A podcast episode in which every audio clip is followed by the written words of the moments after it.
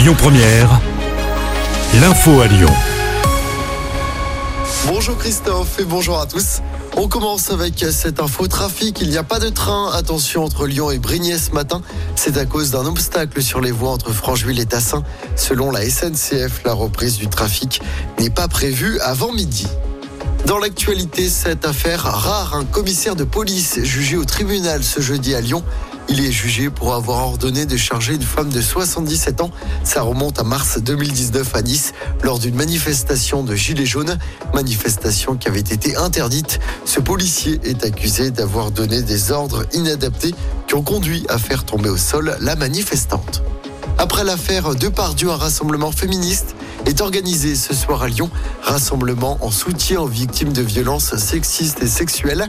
La manifestation va débuter à 19h devant la préfecture du Rhône. C'est à l'appel du collectif Droits des femmes à 69. Cela fait notamment suite au soutien d'Emmanuel Macron à l'acteur Gérard Depardieu, accusé de viol par une dizaine de femmes. Et puis le musée des Confluences à Lyon retrouve une fréquentation comparable à l'avant Covid.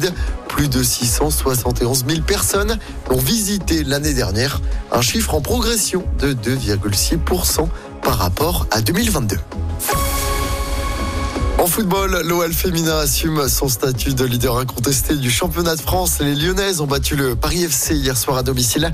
Victoire 1-0 grâce à un but d'Ada Egerberg dans les toutes dernières minutes du match. Au classement, l'OL creuse l'écart et compte désormais 11 points d'avance sur le PSG et sur le Paris FC. Et puis chez les hommes, le mercato Malik Fofana est officiellement lyonnais. L'ailier belge de 18 ans s'est engagé jusqu'en 2028 avec Lyon. Il évoluait à la Gantoise dans le championnat belge, montant du transfert 17 millions d'euros hors bonus. Et c'est la troisième recrue de l'OL dans ce mercato d'hiver. Après, je le rappelle, les arrivées d'Adrielson et de Lucas. Écoutez votre radio Lyon Première en direct sur l'application Lyon Première, lyonpremière.fr et bien sûr à Lyon sur 90.2 FM et en DAB+. Lyon Première